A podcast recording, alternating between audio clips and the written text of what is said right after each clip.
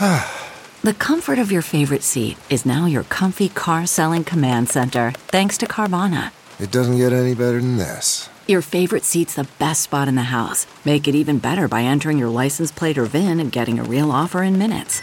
There really is no place like home. And speaking of home, Carvana will pick up your car from yours after you finalize your offer. Visit Carvana.com or download the app and sell your car from your comfy place. An Oklahoma family is devastated after their missing loved one was found dead. But they say they're getting conflicting information about what happened, and they want some straight answers. We're sitting down with Chad Ayers, a former sheriff's deputy and founder of Proactive Response Group, to talk about where the investigation goes from here. Welcome to Sidebar, presented by Law and Crime. I'm Jesse Weber. Amanda Harms, a 46-year-old teacher, mom of three, grandmother of a grandson. She was last seen on Saturday, January 13th, the day before her birthday. And then on Thursday, 5 days later, she was found dead in a backyard in Muskogee, Oklahoma. The police have said that they don't think that there was any foul play, but her family is confused by this. Eric Harms, Amanda's husband, and Shelly Townsend, Amanda's mother, say they met with investigators to try to get more information.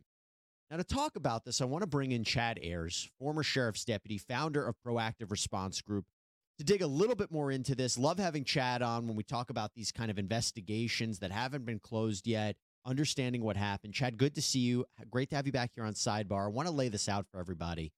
So the family says that Amanda was walking to the store. She didn't take her money or her phone. They later learned that she was seen on camera getting a ride from someone.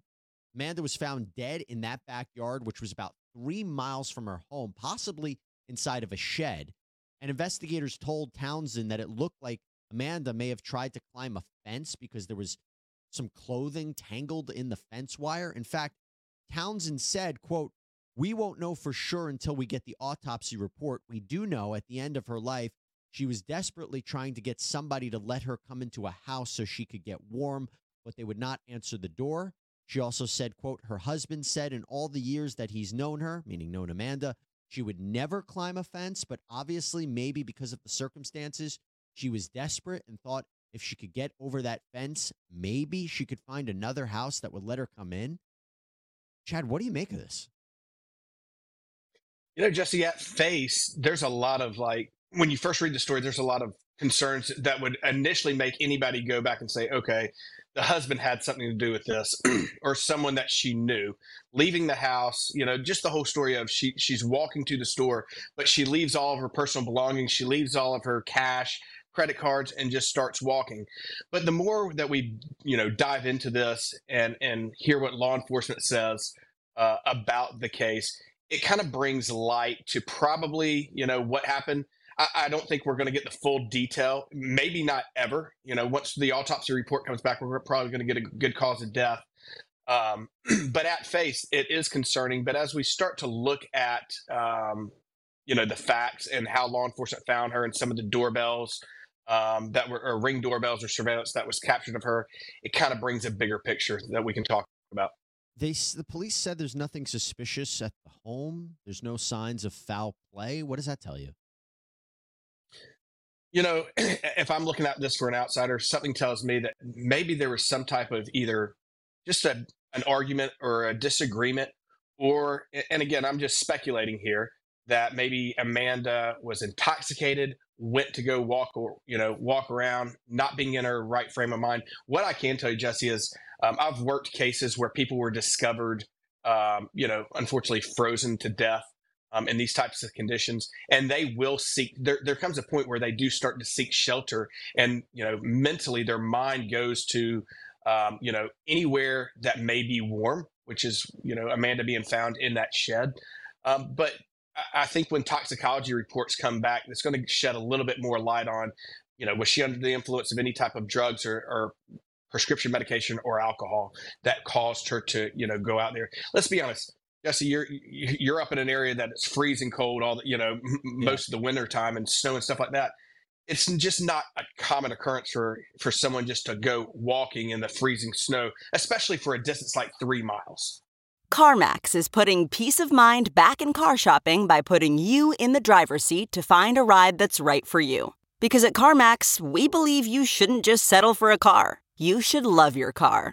That's why every car we sell is CarMax certified quality, so you can be sure with upfront pricing that's the same for every customer. So don't settle. Find love at first drive and start shopping now at CarMax.com. CarMax, the way car buying should be. Okay, picture this. It's Friday afternoon when a thought hits you. I can spend another weekend doing the same old whatever, or I can hop into my all-new Hyundai Santa Fe and hit the road. With available H-Track all-wheel drive and three-row seating, my whole family can head deep into the wild. Conquer the weekend in the all-new Hyundai Santa Fe. Visit HyundaiUSA.com or call 562-314-4603 for more details. Hyundai, there's joy in every journey. I guess my concern is, and to be clear, let me clarify what I said. Police said there was nothing suspicious at the scene, not necessarily the home. So nothing suspicious at the scene where they found her or foul play. It just seems to me if we're taking all of this as true and she walks off without having these items on her, and just to go further with what Ms. Townsend said, her mother, quote, I believe that somewhere along her route that she was somebody picked her up. Somebody offered her a ride, possibly, and because it was so cold, I believe she got in the vehicle with them. They offered her a ride. She got in, and it was the wrong person. She's speculating there. But just to be clear, that's the part that doesn't add up to me. Why would Amanda be in this position? It's different if, for example, you went out to a nearby store, it was cold, you left your phone, you left your keys, you couldn't get back in the house, something like that. It was a snowstorm. I'm not getting that here. That and 3 miles away from her home is quite a distance. Well, and let's be honest, and that's what's kind of concerning to me, or what that kind of is what's taking me back to what state of mind or what frame of mind was Amanda in. We're not talking about someone who was homeless or a known drug addict or prostitute that's walking the streets. Let's just lay it out there. This is a mother. I think they mentioned a grandmother.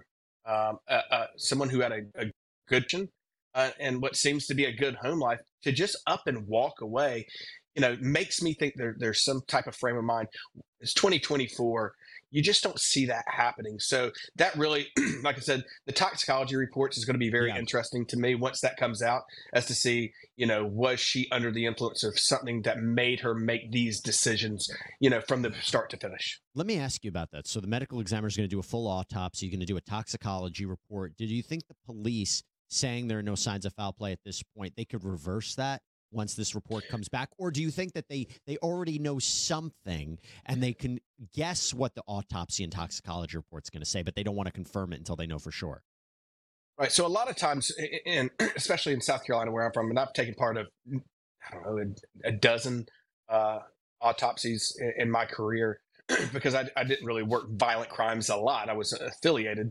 But autopsy, the actual autopsy and cause of death, is pretty much immediate if there is something right there, especially if there was any type of bruising, signs of any type of physical assault, sexual assault, things like that. You're going to know that immediately. Now, the toxicology part usually takes 6 to 8 weeks to come back. So you're talking about an extended period of that.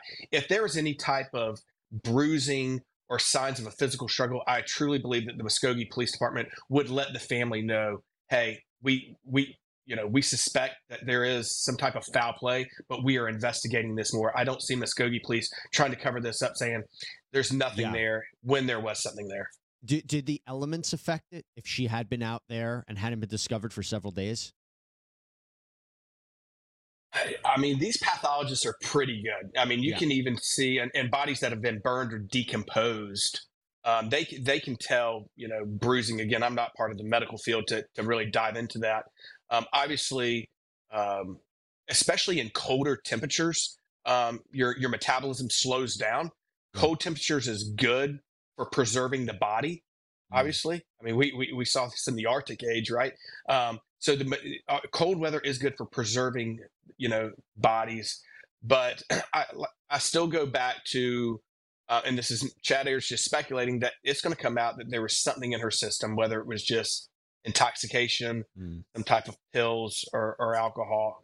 I hope that's not the case for the family, obviously.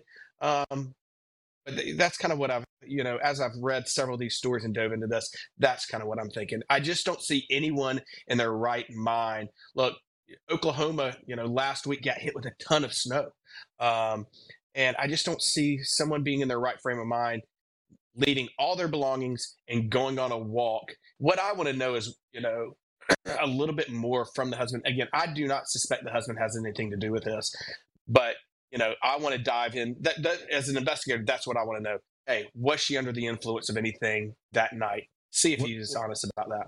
What about the person she maybe was in the car with? Do you think the investigators or police are looking into who that is? Because the family is now asking for anyone with surveillance video that might have spotted Amanda, let them know, try to sort out what happened, who she might have gotten a ride from. I mean, do you think they're looking into that person, or do you think they know who that person is? You know, with today's modern technology and cameras being everywhere, we've talked about this on, you know, some of your shows before. Ring doorbells, surveillance cameras, stoplight cameras. Something tells me they probably have a good idea, or probably have already identified the vehicle in this. And 100%, that's part of your investigation. I want to know who the last person she spoke to or had contact with before. That could also shed light into that. I'll be honest. Once they identify the last person, I wouldn't be surprised if they, you know, ask for a DNA swab from that person just to eliminate them as any type of suspect should something be discovered throughout this process. Yeah, it's really, really sad situation. It's terrible. Yeah, I'm going to continue. We're going to continue to follow it because I think we need some answers as to what happened here. Clearly, the family does. You mentioned the toxicology report. Might not come back for some time, the autopsy report. But let's continue to focus on this because she was sounded like a great person, family woman, 6th, 7th grade teacher. And her school district, Muskogee Public Schools, they're providing counselors for staff and students as they try to deal with this incredible loss. So really, our hearts go out to Amanda Harms' family, and we will continue to follow it, see what happens. But Chad Ayers, thank you so much for taking the time. Really appreciate it. Always good to be here, Jesse.